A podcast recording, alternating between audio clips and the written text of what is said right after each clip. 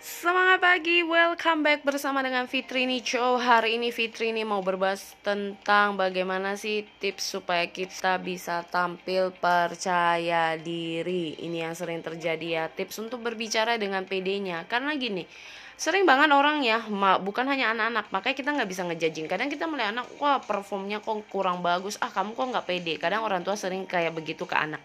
Nah di saat orang tua atau orang dewasa itu diminta untuk berbicara belum tentu mereka sepede dari anaknya. Bahkan bisa saja mereka kurang baik dari anaknya. Bukan untuk saling ngejelekin ya.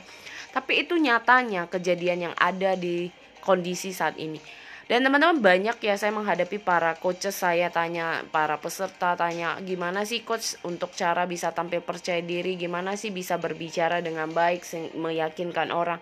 Nah, sebenarnya berpengaruh ya dari kepercayaan diri dulu, dari cara kita berjalannya, dari cara kita melihat orangnya. Kalau kita sendirian tidak confidence, gimana orang yakin?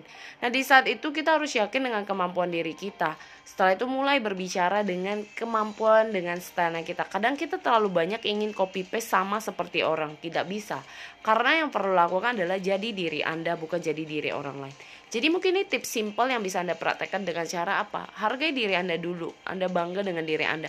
Kadang ada orang yang tidak bisa menghargai dirinya, maka merasa diri serba kurang, nggak bisa, akhirnya nggak pede. Sebagai di saat Anda yakin dengan diri Anda, pede-pede aja. Ya udah, saya yakin dengan kemampuan. Maka dengan berbicara itu all all out sih, ngeflow aja gitu. Nggak perlu yang mikir harus susun seperti apa, yang rapinya bagusnya seperti apa itu yang saya lakukan teman-teman sampai detik ini.